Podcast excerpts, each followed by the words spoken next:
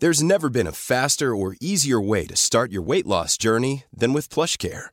PlushCare accepts most insurance plans and gives you online access to board-certified physicians who can prescribe FDA-approved weight loss medications like Wigovi and Zepbound for those who qualify. Take charge of your health and speak with a board-certified physician about a weight loss plan that's right for you. Get started today at plushcare.com slash weight loss. That's plushcare.com slash weight loss. plushcare.com slash weight loss. Hej hörni, ni ska snart få höra veckans avsnitt. Eh, Vi kommer gästas av psykologen Rebecka Svensson, prata lite på spartum, depression, oro ångest under graviditet och lite annat. Men först så vill jag bara uppmana alla er som lyssnar att göra en sak och det är att skriva på en namninsamling för att försöka göra allt vi kan för att förhindra att projektet Min barnmorska som utgår från Huddinge sjukhus i Stockholm, att det projektet slopas. Det är alltså Sveriges enda regionfinansierade eh, caseload midwifery, alltså ändra regionfinansierade vårdformen där man får stöd av samma barnmorsketeam under graviditet, födsel och postpartum. Ett projekt som är så otroligt uppskattat av familjerna som ingår i det. Um, och av barnmorskorna som arbetar inom det, inte minst. Men det riskeras nu att tas bort på grund av Karolinskas ledning, tyvärr. Och det vi kan göra är att försöka visa att vi inte vill det. Så jag uppmanar er verkligen att gå in på vår länk i ehm, vår profil. Jag kommer lägga länken där. Och skriva på namninsamlingen. Ni kan även um, följa min barnmorska på Instagram för att läsa mer om projektet om ni inte känner till det sen innan. Och höra lite om vad som händer just nu och varför det riskerar uh, eh, att tas bort och så vidare. Det tar inte många sekunder um, och jag tror verkligen att det kan göra skillnad. Så, nu kommer veckans avsnitt.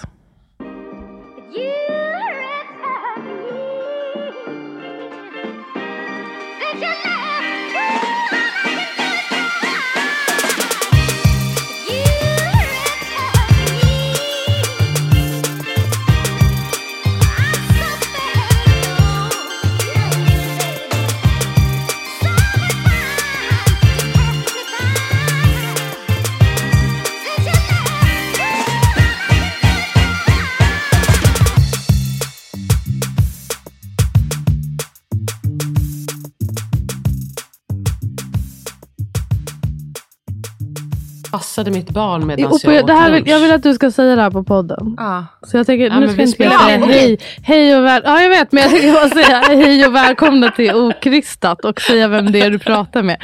Eh, du eh, lyssnar på mig, Asabia, och min eh, syster Opokwa. Och vi har med oss en gäst idag. Rebecka, vill du presentera dig själv? Vem är du? Varför är du här? Ja, eh, jag heter Rebecka Svensson och är psykolog. Så jag är här idag för att vi ska prata om psykisk hälsa eh, utifrån när man är gravid och när man är nybliven förälder. Eh, och eh, just nu jobbar jag på en vårdapp som heter Ella. Eh, där jag är ansvarig psykolog och också träffar patienter via video. Just för de här, alltså Ella är liksom en app för just de här utmaningarna i livet. Mm.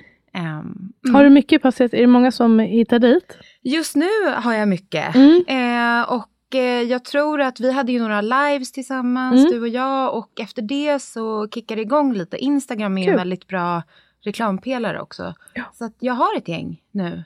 Vad bra. Eh, och eh, många, eller alla skulle jag säga som jag träffar nu är på rätt ställe. Tycker jag. De, de är liksom, det är bra att de är eh, och träffar mig. Vad bra. Mm. Alltså det, Ja, kan finnas, skönt. det finns ju såklart fördelar med att vara face to face. Det kan man alltid, aldrig ta ifrån. Men det finns också många fördelar med att inte behöva lämna sitt hem. och eh, Alltså beroende på vart man bor i landet också, att det blir så tillgängligt. Ja, och Ja. det som är kul, eh, alltså det som är kul nu är att i början var det många från Stockholm. Nu är det faktiskt, jag träffar många från hela Sverige.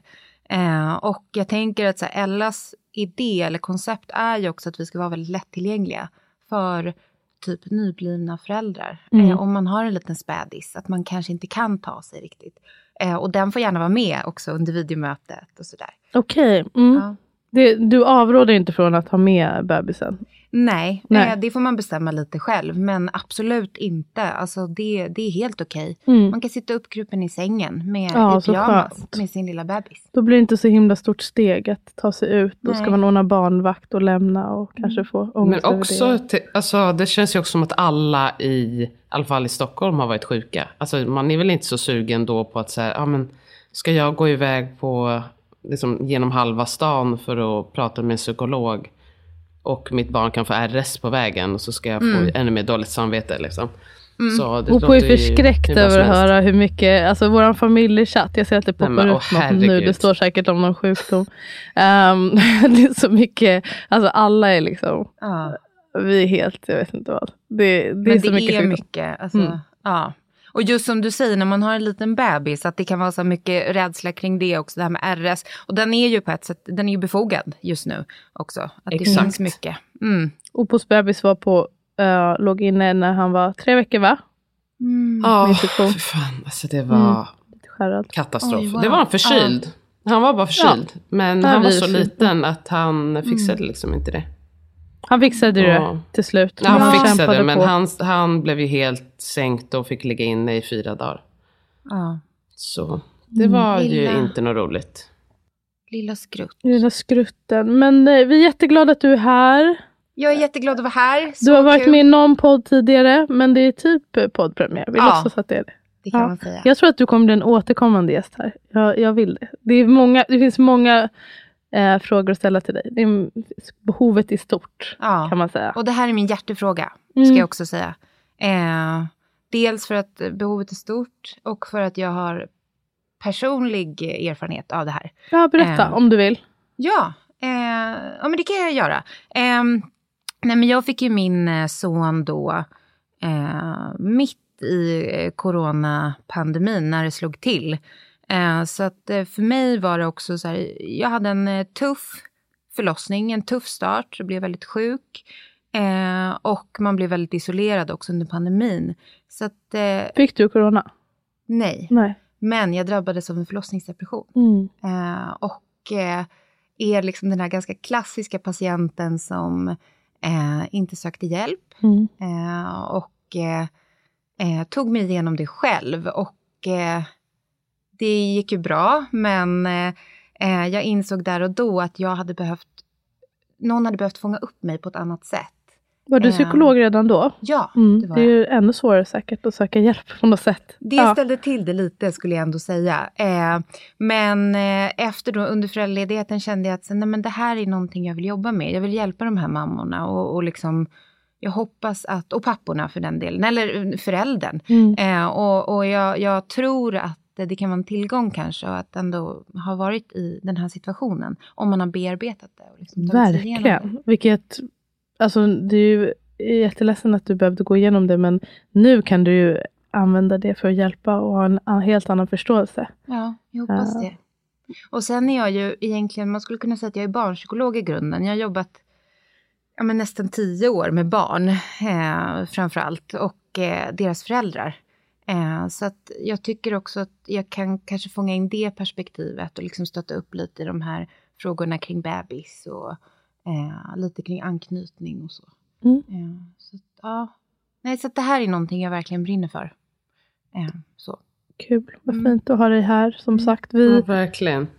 Har massa vi ska prata om Mm. och vi har fått in massa lyssnarfrågor och grejer. Men Opo först, eh, jag vet inte vilka, hur mycket jag kommer ta med här från inledningen av ert snack, men jag tyckte det var så fint. eh, Du skrev till mig igår, tror jag att du messade mig och bara, eh, vi var på ett jättetrevligt ramenställe i Portugal, där du är nu under sex månader, du är hemma snart. Men att någon kvinna hade kommit fram till dig och bara, "Eh, ska jag hålla i Freddy, din lilla bebis, så att ni kan äta ostört? Och du sa ja till det. Och personen höll i honom när ni käkade, så att du fick äta liksom i fred. Jag tyckte det var så otroligt fint och kändes som något som, har det någonsin hänt i Sverige? Jag vet inte. Det känns Nej, otroligt helt- osvenskt. Nej. Helt otroligt. Dels att fråga och dels att säga ja. Det, ja, exakt. Jag tror Mm. båda delar liksom inte händer särskilt ofta i Sverige. Men det var ju liksom att jag satt med båda mina barn på ett litet ställe och det var liksom kö utanför för det var fler som ville käka. Och jag satt vid dörren och jag hade honom i knät och liksom försökte äta lite åt andra hållet sådär. Och så, så liksom, då gick hon från kön och var så, för, först när hon frågade då blev jag också, alltså svensk som jag är, blev ju bara, eh, va? Vad, vad sa du? Och man vill säga nej, eller hur? Instinkten är bara nej, det behövs inte. Exakt, det är instinkt. Men också bara så här, eller jag blev också bara så, jag var helt oförberedd på frågan. Och sen så hon bara, nej men jag står bara i kön här. Ja. Och liksom, du sitter och äter och du har liksom båda dina barn. Så jag kan ju bara hålla honom medans. Jag bara, "Ha, okej. Jag bara, yeah, okej. Sure, sure do that. Så gick hon liksom ut med honom. Och så sa liksom, och min dotter, hon var ju bara så här, bara, tänk om hon rövar bort honom. Jag bara, jag, jag tror inte det faktiskt. Jag kan se henne här borta. Eh, det hade och så, varit så, tråkigt jag vet inte om han började kolla efter mig. Så hon kom in. Och så satte hon sig bara, det var en ensam plats, hon var med ett sällskap, men det var en ensam plats som var bakom oss. Så satt hon bara där liksom tyst och ehm, pratade med honom. Och så, så typ, ja, fick jag äta klart och hjälpa min dotter och vi gick på toa och betalade. Och liksom allting bara var jättesmidigt. Sen så hon bara, yeah, I hope you have a great day. Och jag har själv en 11 månaders, jag vet hur det kan vara. Och så här, man vill Men bara gud, vad härligt. Jag bara, jaha okej. Ja, men Mer sånt. jag måste pay it forward. Men alltså jag tänker det är lite det vi kommer prata Ja. om idag också. Alltså det här med att liksom, ja men ensamheten och kanske att liksom våga ta hjälp av andra Mm. och att man också erbjuder sin hjälp på ett annat sätt. Eh, så att det, det knyter verkligen an till mycket av det vi ska prata om idag. Det är verkligen det jag tänkte, just att erbjuda, även om det inte, alltså våga erbjuda och våga ta emot. Eh, Jag tycker det var så jättefint och Ja. inspirerande och jag ehm, vill också bli bättre, just också göra det så här till vem som helst. Alltså ge Ja det eh, det. en hjälpande hand till andra behov. föräldrar. Mm. Ja. När man ser att någon kämpar lite, absolut. Ja. Eh, innan vi sätter igång, vi ska som sagt vi ska prata lite postpartum, depression, lite oro och ångest under graviditet och kanske komma in lite på skuld och skam som nybliven förälder. Vi får se hur mycket vi hinner med. Men som sagt, jag, jag, kommer, jag tänker redan nu att jag kommer bjuda in dig igen här. Men eh, innan dess, vi brukar alltid ge en liten eh, shoutout till vår kurs. Vi har en kurs som man kan hitta på hypnokurs.se som är en förlossning och postpartumförberedande kurs inspirerad av hypnobirthing. Um, förinspelad, webbaserad, är bra och omtyckt och eh, friskvårdsbidraget gäller och så vidare. Ja, men den finns i alla fall på hypnokurs.se, så då har jag sagt det. Eh, Rebecka, är det någonting du vill göra reklam för dig själv som, när du ändå är här? Ja, men alltså, jag vill ju såklart göra reklam för Ella. Ja, Eh, alltså appen Ella eh, går att ladda ner på, vad säger man? Eh, app, App Store till exempel, Eh, eller där appar finns på ens telefon. Jag vet ja, inte, det heter där något annat. appar finns Mm. och eh, där finns både psykolog, eh, fysioterapeut och dietist. Mm, Eh, och priset är som patientavgift, eller? Ja, Alltså vi har avtal med eh, landstinget, regionen.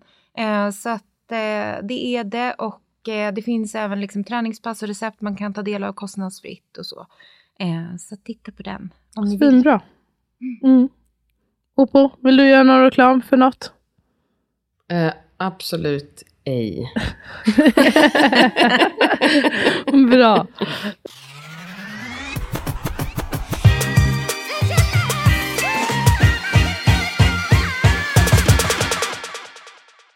Då så. Eh, ja men Rebecka, du har redan sagt, jag ville bara höra lite, du har sagt din personliga erfarenhet och det tycker jag var spännande att höra att du faktiskt har egen erfarenhet och det här var inte ens så himla länge sedan. Du sa att du har en treåring. Mm, Ja. han fyller snart tre.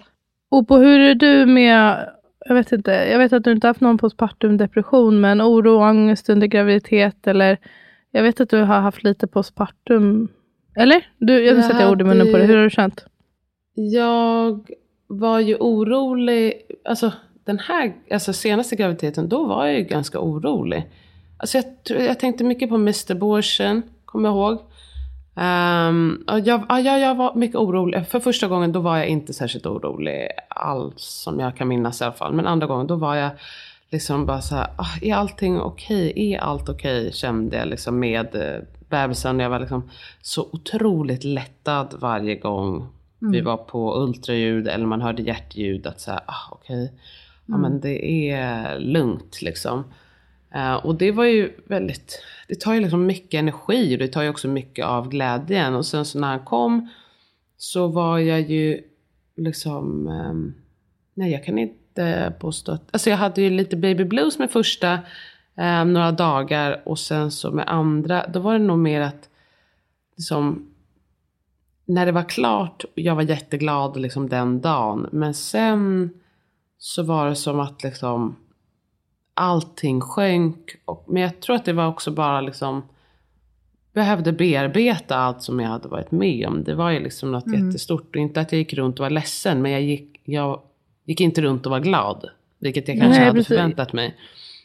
Mm. Och det var det nog känns som att du bearbetade det. det. på ett normalt sätt. Det var att du var kanske lite mm. omskakad bara där efter. Ja. Så här, vad är det som jag har varit med om mm. i hela Exakt, förlossningen också. Allting och, ja, precis här. Och det där tror jag man, man liksom ofta, så här, det där missar man ju ofta. Att det är ju liksom väldigt omtumlande och nu vet inte jag liksom hur det var för dig men att man kan bli extremt utmattad och liksom man behöver landa i allt det här efteråt. Exakt. Och det är också så helt normalt. Men det kan ju också vara väldigt tufft. Uh, och Precis. bli nästan lite utmattad. Och liksom även när allting, jag tror att liksom, jag tror man kanske förväntar sig att här, när det inte har gått så bra. Men för mig gick allting mm. alltså, precis som jag hade önskat och ville. Och jag är eh, alltså i stunden men också nu är jättenöjd över hur det blev. Men det var ju ändå något, alltså det skakade ju mig från grunden, liksom hela upplevelsen. Och det behövde bara få ta lite tid.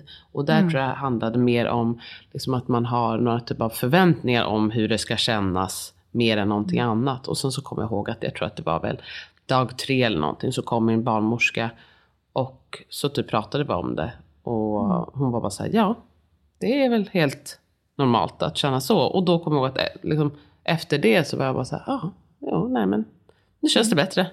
alltså det var mm. bara, jag behövde bara få ur mig och att någon sa att ja, allt är som det ska. Mm. Och du var också så, så himla bra på att vara snäll mot dig själv. Jag vet inte om, du, om jag har sagt det till dig Rebecka, men på, det, jag har pratat om hennes meal train, att hon var så här, att man ska komma med mat, tyckte jag var underbart. Mm. Men hon, hon, hade också gjort som en postpartum plan, ett, alltså målbilder. Typ så här, första timmarna, första dagarna, första veckorna, eller hur? På. Mm, så här, vad du hade önskat dig. Och då, typ första dagarna var det så här, inte... Hur många dagar sa du att du bara skulle vara hemma? I fem dagar så gick fem jag inte utanför lägenheten. Hemma. Och om man mm. känner mig så vet man att jag är väldigt mycket för att gå utanför min lägenhet. så jag är väldigt mm. mycket för att gå och göra grejer hela tiden. Så jag mm. visste att det var också skulle vara en utmaning men också något som jag kände att det här det här kommer vara bra. För, mm. att, för att kunna landa just. Att inte mm. proppa på med mera intryck utan att våga bara vara mm. i det som har hänt. Liksom. Och det var, jag är så himla tacksam att jag um, hade planerat det. För hade jag inte planerat det och skrivit ner det, då mm. hade jag inte gjort det. Ja. Så är det. Det är jag men, eh, ja, nej, men så bra tycker jag. Och liksom, ja, det kommer vi säkert också komma in på idag, men att planera lite innan och skriva ner. Och liksom känna så här också, vad är viktigt för mig? Alltså hur är jag som person? Mm. Eh, vad behöver jag? För, att, för vissa är det ju tvärtom, att det är liksom, jag måste gå ut efter en vecka. Liksom. Eh, och eh, för att må bättre. Men eh, superbra tips. Det här blir man ju inspirerad av. Ja. Mm. Och som du också sa, alltså, allting, det är ju inte som att det är något att man ska klandra sig själv om man inte möter målen, men mer som så här påminnelse att i den där ändå så här dimman, dvalan man hamnar i, så kan det vara lätt att glömma allt det här som, så här, jo men jag, det här vet jag att jag mår bra av. Att ha det nere på papper bara. Mm. Det tycker jag, Verkligen. det ska jag absolut mm. göra om man hamnar i den situationen mm. igen. Ja, för mig, jag tror eh, under båda första trimesterna båda graviditeter så, jag vet inte om jag varit så orolig, men däremot blev nedstämd. Och de, lite deppig. Och lite så här, ja men du vet, lite gråtig och lite, man känner som att eh, endorfinerna är borta. Typ. Att, eh, mm, ja. mm. Och med andra graviditeter kände jag igen det så väl. Bara, aha, just det. Jag mm. känner mig så här låg. Jag tycker inte någonting känns kul. Men jag, jag tänkte ändå att jag kan ge det det, det går över efter typ vecka 16 eller någonting. Och att det mm. inte, inte som att jag inte kunde hantera min vardag. Men att det liksom är mm. låg, kroppen jobbar på och mm. man är lite illamående hela tiden. Jag har inte haft något stort problem med det, men jag kan bara tänka mig, eller jag kan knappt tänka mig, min värsta mardröm är att ha hyperemesis. Jag kan verkligen förstå hur psykiskt påfrestande det måste vara. Mm. För bara att vara så lite illamående hela tiden mm. eh, kan ta bort väldigt mycket av ens gnista. Mm. Eh. Det är fruktansvärt. Jag har ett gäng patienter nu som har mycket, alltså, jag menar så här, konstant lite illamående så att det ändå mm. begränsar deras vardag. Eh, och det gör ju också att man typ inte tar sig ut. Eh, man kanske liksom men man klarar liksom inte av det som man, som man gjorde förut. Och man kanske är van att i alla fall motionera lite, träna lite. Mm. Eh, och klarar inte det och mår liksom sämre i allt där och kan bara sitta hemma. Eh, så att, och kanske är sjukskriven också. Eh, vilket man kanske behöver vara, tänker jag. Men, men det, det blir ju liksom en... Det här fysiska påverkar en ju psykiskt väldigt mycket. Oh. Eh, men eh, eh, jag tänker att det, det var ju också, alltså, som du sa nu, att du ändå tänkte så här att men jag håller, eller det kommer gå över. Mm. Eh, det tycker jag är väldigt bra som man också kan ge med till lyssnarna. Att så här, under till exempel en depression eller när man är nedstämd, då förlorar man ofta hoppet på att det kommer bli bra. Mm. Eh, alltså man känner sig liksom väldigt fast i de här känslorna och känner att så, men det kommer aldrig gå över. Mm. Alltså jag vaknar upp imorgon igen och det är samma sak, jag känner på samma sätt.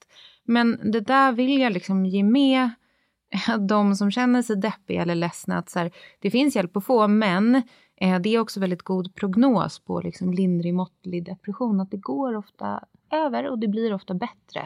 Eh, det kanske är något friskhetstecken då, att man har hoppet också. Det att det. Eh, då är det mm. inte så illa, om man ändå kan känna att nej, men det här kan det ge med sig. Mm. Ja. ja, då ska vi se vad jag har här för frågor. Opa, hade du mer du ville säga om det här? Personliga erfarenheter? Nej, Nej inte de personliga erfarenheterna. Faktiskt. Nej, har du någon fråga du vill ställa? Annars? Mm, Känns som att nej, du har något alltså, att säga. Jag tycker, nej, jag har inget. Eller vet du vad, jag har faktiskt en på tungan. Men det, det, är en, mm. Eh, det är en fråga som jag, vi har pratat om att vi ska ta upp. Det är just det här med att när man är väldigt orolig och om man kanske till och med är deppig under graviditeten. Att mm. Jag vet att jag själv kunde känna det. att och jag hoppas inte all den här liksom, negativiteten som jag känner inombords, men också liksom, stressen och stresshormonerna som jag har inom mm. mig, att det ska påverka mitt barn negativt. Att det kan, kunde bli, inte mycket, men lite av en spiral att säga, nej men gud nu, nu kanske jag gör någonting som inte är optimalt för mitt barn. Som att mm. jag skulle kunna liksom styra själv över hur jag känner. Det förstod jag ju också att det kan jag inte göra det som det är. Men liksom, vad säger man till någon som är orolig för det? Liksom, att man påverkar precis. sitt barn negativt. Om man har en bebis i magen. Um, mm.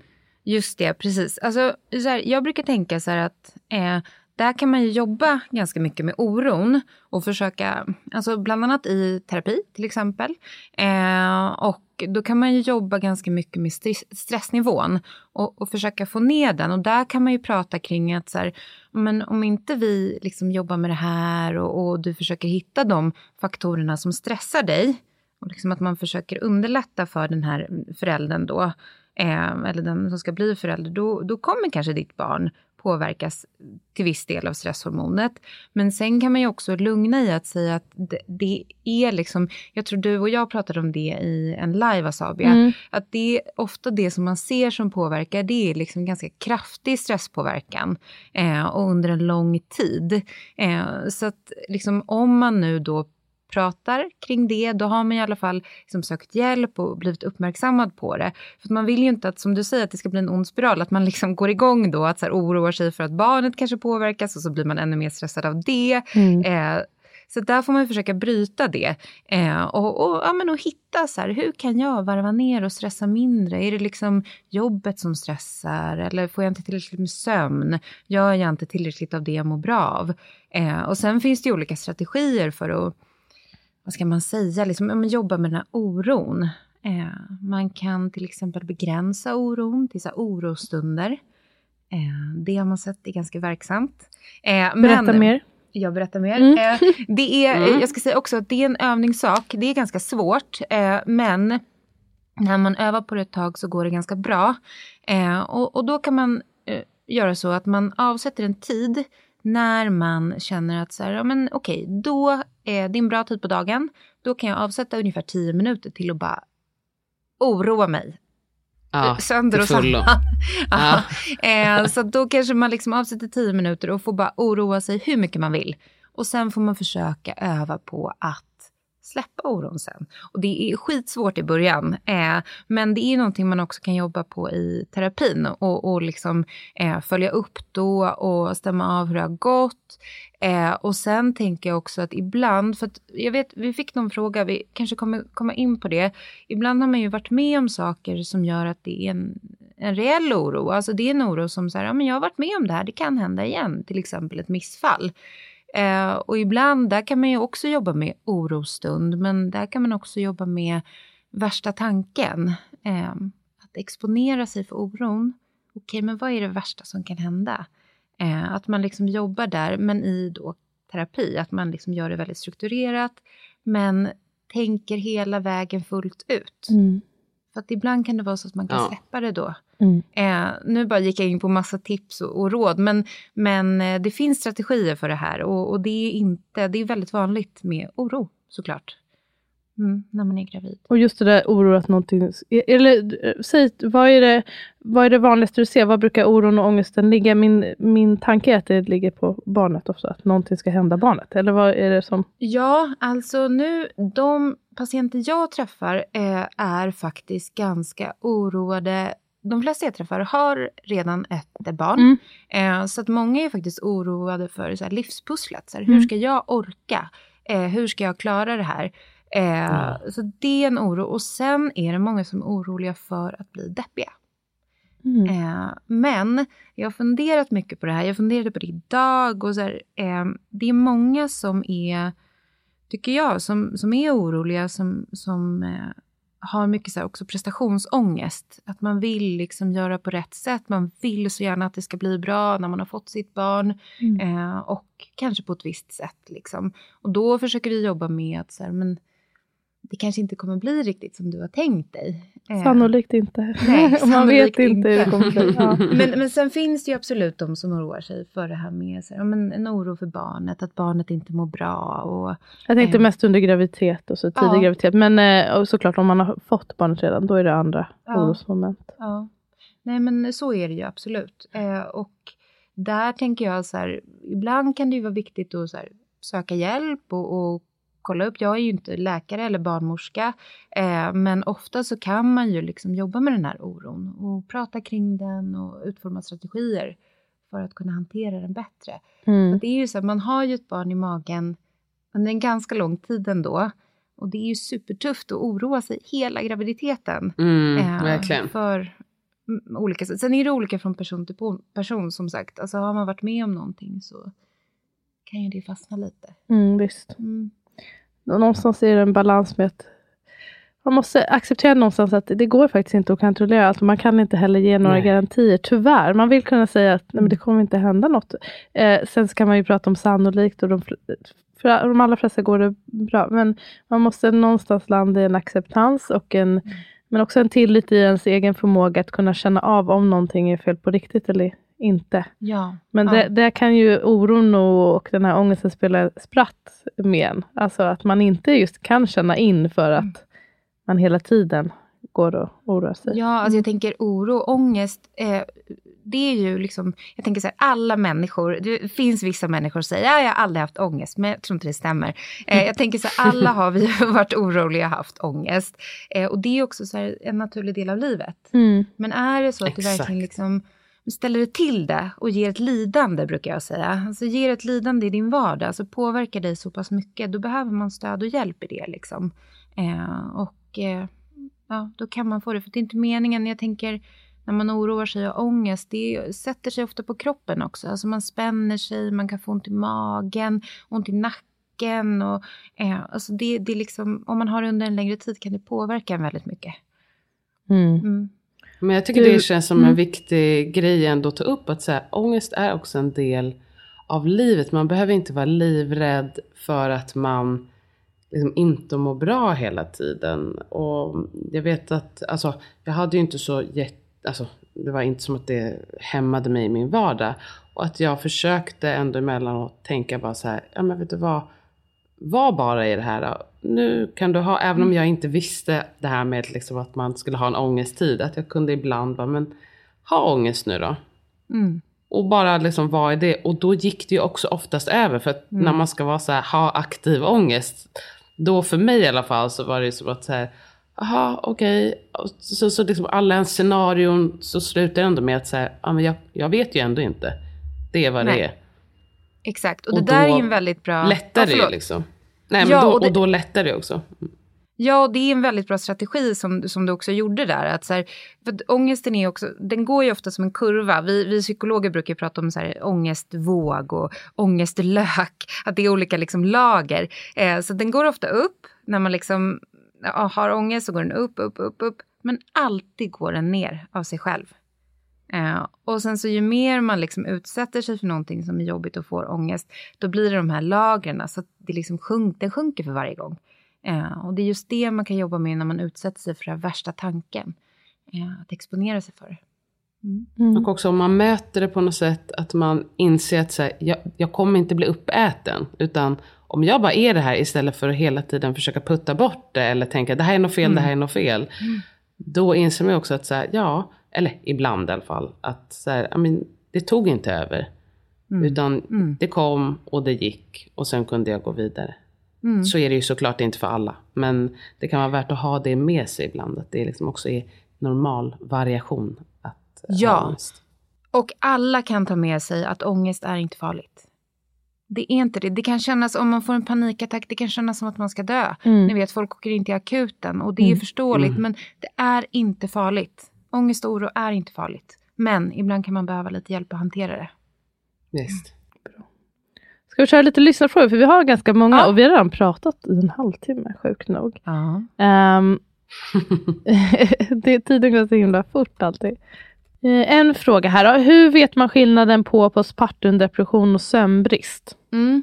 Ja, den här frågan tycker jag var, den är bra eh, och viktig. För att just när man har fått en liten bebis, då har man ju ofta ganska svårt att sova. Eller man, man får liksom kanske inte den sömnen man behöver. Eh, och, och jag tänker att jag brukar säga att alltså sömnbrist, eller så här, när man drabbas av en postpartum depression, eh, då är det ju liksom många faktorer som gör att man, ma- man kan göra det. Man, är lite, man har en ökad sårbarhet, brukar man prata om. Till exempel någonting som man får då när man inte får sova. Eh, man kanske inte får sova ordentligt, man kanske inte käkar ordentligt, man kommer inte ut i dagsljus. Eh, och det är sådana saker som vi behöver för att fungera. Men jag skulle säga att eh, sömnbrist har de allra flesta under första liksom, tiden med en liten bebis. Men det är när du börjar känna liksom, de här hopplöshetskänslorna, kanske känner dig värdelös, kanske känner att så här, okej, men jag kan inte somna alls, för jag ligger bara och grubblar på saker. Och att man eh, har liksom också de här skuld och skamkänslorna över att man är en dålig förälder. Eh, och eh, ja, men nedstämdheten. Och, och då brukar man säga att den ska hålla i sig i eh, två veckor eh, eller mer. Då. Eh, och då kan man börja fundera över, är det här någonting annat? Kanske en sömnbrist? Eh, förstår ni? Mm, Förklarar det skillnaden bra? Sömnbrist är ju kanske inte att man har den här nedstämdheten och att ingenting är liksom lustfyllt. Utan då kan man ändå hitta kanske de här glimtarna i, Mm. i vardagen. Och då blir det också bättre om man får, om man får faktiskt sova så borde det också eh, gå över. Ja, Kan man tänka sig. Och det är väl en skillnad. precis. Mm. Bra tanke där. Det kan man ju testa faktiskt. Om det går. Precis. Om det går. Jag vill säga en grej med sömnen. Alltså, d- där eh, verkligen uppmuntrar också att inte stirra sig blind på tiden man sover utan mer på måendet. För att det kan bli så himla psykande också om man jämför med eh, hur man sov förut. För så, så kommer det inte bli. Och man kanske inte heller har, troligen har man inte det behovet heller. Sen har vi olika ehm, liksom resurser för att hantera liksom en mindre sömn. Vissa behöver kanske lika mycket som tidigare, men de flesta kan klara sig på lite mindre ehm, ett tag. Och Mm. att eh, inte, inte jämföra allt för mycket med förut helt enkelt. För då kan man hamna i en ond spiral. Jag pratar av egen erfarenhet här också. Att jag bara så här, Mm. om man går och längtar efter en hel natts sömn hela tiden, då kan man ju bli helt tokig. Ja, man blir ju ofta lite tokig Mm. när, när det kommer till Ja, sömnen. jag längtar. Ja, jag längtar efter en gelasen Jag fortfarande. med kan jag säga. Men alltså jag, jag, alltså jag tycker så många får också sömnproblem. Alltså när barnet väl börjar sova. Att så här, Då är man så, jag vet inte om ni känner igen det, men så var det för mig. att Då var jag så van vid att bli väckt så jag kunde liksom inte somna. För att då tänkte jag, men nu vaknar han snart. Mm. Eh, men då brukar jag tänka så här, jag fick det tipset från en kompis. att så här, mm, Men när du vilar, även om man inte somnar, då är det också återhämtning. Ja. Och det tycker jag var så Exakt. skönt. ja, det pratar vi mycket om också. Ja. Alltså, det är väldigt eh, bra att tänka så. För att då slipper man den pressen på att man måste somna. Liksom. Mm. Eh, så, att, så kan man tänka lite. Att bara så här, lägga sig på soffan och bara chilla lite och kanske sluta ögonen. Eh, och göra någon andningsövning. Det, det är superbra. Man behöver inte ens göra det. Men, mm. Jag tycker också det här med sömn, att, ehm, alltså, att man förstår ändå hur viktigt det är alltså för eh, en som människa, alltså rent fysiskt är det jätteviktigt att få sömn också. Och att om man märker att så här, jag, kanske för att man är orolig eller liksom något annat, att man får liksom ingen sömn. Att det är så viktigt att be om hjälp.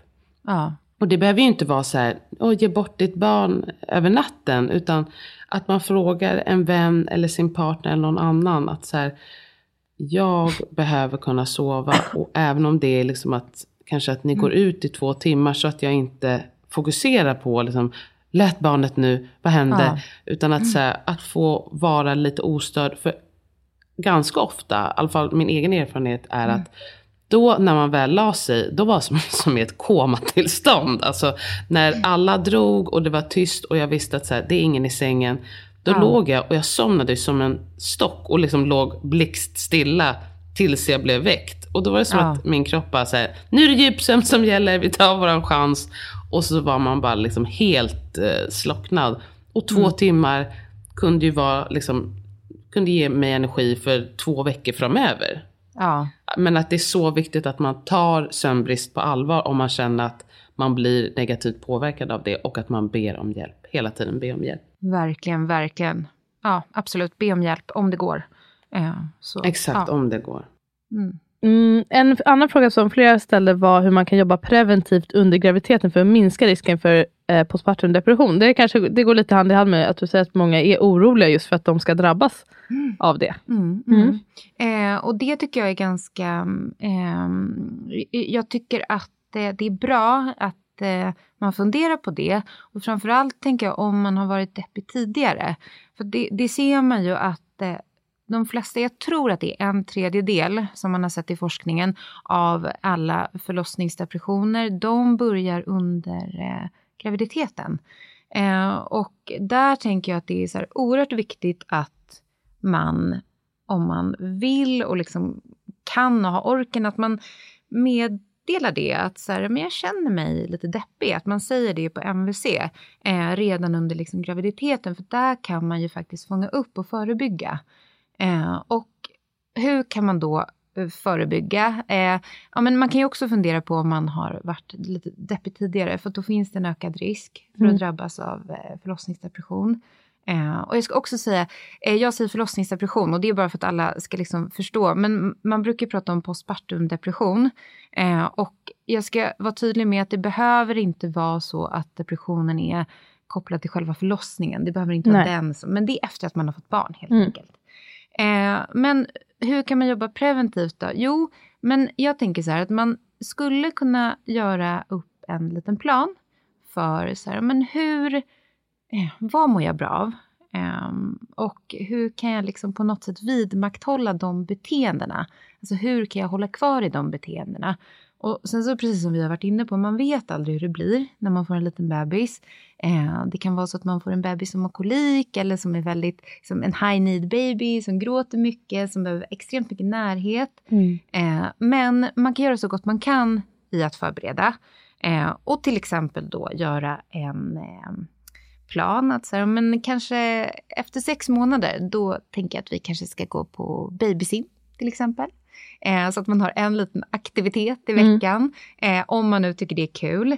Man kan också planera in att eh, försöka gå till öppna förskolan. Eh, för att liksom slippa den här ensamheten och träffa andra nyblivna föräldrar. Det är också superviktigt om man har en partner att prata kring det här. Att säga, ja, men jag har en oro för det här, för, för att kanske liksom bli deppig. Du vet att jag har varit deppig tidigare och hur kan vi hjälpa varandra? Eh, ja, eh, vi vet att liksom, ja, men en riskfaktor är också att inte ha ett kontaktnät eller många närstående just för att man behöver det stödet under den här första liksom, sårbara tiden. Eh, och att så här, också, tänker jag så här, om man har någon, det här hade varit väldigt viktigt för mig och det känner jag att det kanske jag inte riktigt fick, men om man har någon som man känner som är förälder eh, och som man kanske vet, så, ja, men det var inte så superkul förlossning för den personen, eller jag vet att ja, men hon eller han var lite deppig. Någon som kanske kan känna igen sig i det här och som kan stötta upp lite, att man kanske kan prata med den personen. Mm. Eh, för det kan underlätta väldigt mycket. Eh, och, Någon som har varit med om en liknande situation menar du? Ja, mm. Precis. Att man, man liksom får berätta om det här. För det kan vara skönt att någon bekräftar det ni också. Att så här, ja, men det här var tufft för dig mm. eh, den här första tiden. Och det är, liksom, det är inte konstigt att du mår så här. Eh, man kanske kan fundera lite över de faktorerna. Men också så här, vad kan jag göra för att må bra? Så här, små grejer. Jag hade, ja, nej men det finns ju vissa som liksom säger så här små grejer, men gå och fixa naglarna eller bara så här, eh, ja men gå en så kort promenad med en kompis till ett fik själv utan bebis. Man försöker hitta de här ljusglimtarna innan man hamnar i den här depressionen. Mm. Eh, typ så. Eh, det går att förebygga, man kan ju fånga upp det här. Eh, och som psykolog brukar man jobba utifrån den, jag jobbar, jag jobbar med KBT, kognitiv beteendeterapi, då jobbar man ofta med något som heter beteendeaktivering när man är mhm. deprimerad. Och det innebär att man gör mer av det som gör en glad. Man aktiverar de här beteendena igen. Eh, så att fundera kring det. Vad, vad, skulle liksom jag kunna göra? Man kanske, låter kanske hemskt, men alltså man kan också behöva tvinga sig själv lite till att göra det nästan. För att man, det kan ju såklart vara svårt att få, man kanske inte behöver invänta lusten till det. Jätte, alltså, eller hur? Man jätte, har jättebra ja. att du säger det. För att man har ju kanske ingen lust. Mm. Eh, och, och, då får man lite så här, tvinga sig till att göra vissa saker.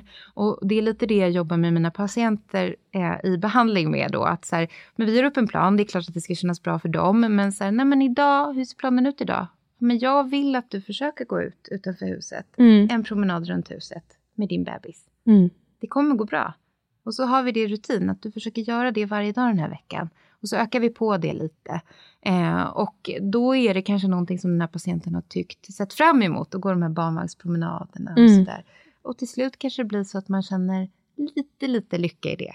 Ytterpytte, det kan ta ett tag, men eh, och försöka liksom, ja, men fundera över så här, men vad kan jag göra för att må bättre? Och göra en liten plan med sin partner. Eh, och också ta upp det här på MVC, tänker jag. Ja, ja. Typ så också bra att liksom förbereda sig redan innan. Jag tänker att även om man inte är jätteorolig för att bli deprimerad. Alltså det finns ju ett värde i att fundera på vad, vad mår jag bra av och att göra det under graviditeten. För då mår man ju bra av liksom under graviditeten.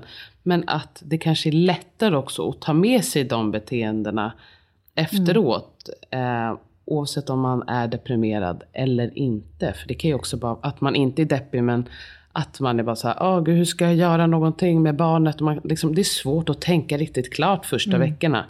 Men har man med sig det här att så men det här, jag, jag vet, visste att det skulle kunna bli tufft och det var de här grejerna som jag mådde bra av och jag sa till mig själv att jag skulle göra dem efteråt. Ja. Då är det nog lättare, alltså det blir en mindre tröskel att komma mm. över att mm. också göra de här grejerna då. Skulle jag tro. Ja, Jo men absolut, precis. Och, och sen tänker jag också att man kan ju ta hjälp av sin partner där. Att så här, påminn mig om det här. Eh, och stäm av med mig hur jag mår. Och så här, fråga inte bara en gång, utan fråga flera gånger. Eh, för att det, det, kan behövas. Och, och så här, jag vill också påminna alla om att var inte rädd för att söka hjälp. Alltså, man känner ju mycket skuld och skam i det här. Att så här, ja, men jag borde ju vara så glad nu. Äntligen fått min bebis. Mm. Eh, ja, det är mitt fel att jag mår så här dåligt. Typiskt mig. Eh, man slår ganska mycket på sig själv. Liksom. Typiskt eh, Ja, och, och, det var inte rädda, det ska inte vara så. Alltså sök hjälp. Eh, det finns hjälp att få. Mm. Eh, Vet du, nu, jag tycker ja. vi kan avsluta det här avsnittet kanske Oppo. och så, så du Mm. föreslog att vi, vi fortsätter prata med Rebecka. Eh, vi kör till, om du har tid att hänga kvar lite grann Rebecka. Mm, och, mm. och kör ett till avsnitt, lite kortare avsnitt med fler frågor. Vi har massa bra frågor Ja. som jag ändå vill eh, hinna med. Bland annat lite mer, vill jag höra lite mer om det här med skuld och skam som jag Mm. vet att du liksom brinner lite extra för. Vi har en sån fråga här hur man ska eh, göra just för att hantera skulden när man känner att man inte orkar med.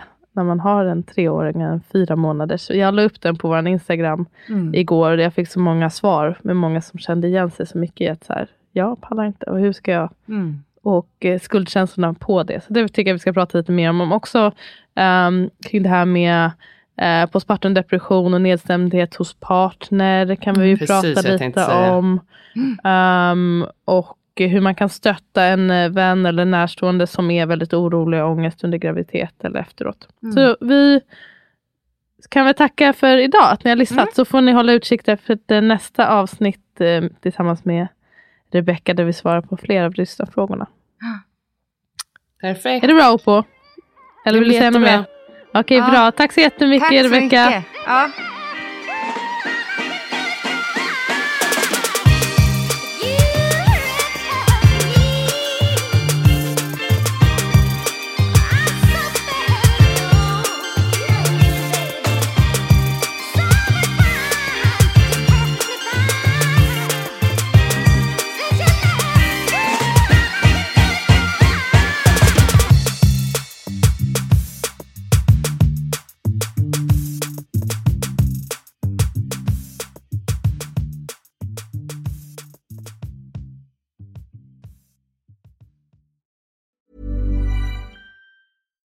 Hi, I'm Daniel, founder of Pretty Litter. Cats and cat owners deserve better than any old fashioned litter. That's why I teamed up with scientists and veterinarians to create Pretty Litter.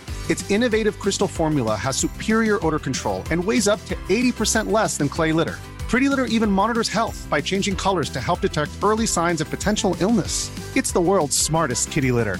Go to prettylitter.com and use code ACAST for 20% off your first order and a free cat toy. Terms and conditions apply. See site for details.